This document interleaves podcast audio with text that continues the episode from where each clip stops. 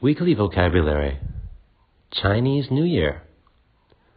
Chinese New Year. New Year's Eve dinner. Lantern. Red envelope.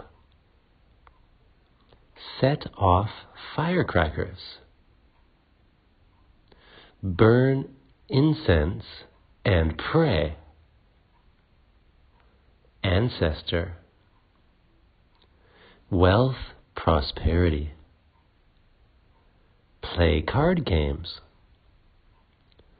Good fortune. Conversation practice.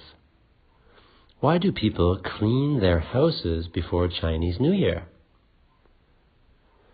To get rid of bad luck. When does Chinese New Year start? This year, it starts from February. Chinese New Year is the most important holiday for Taiwanese people.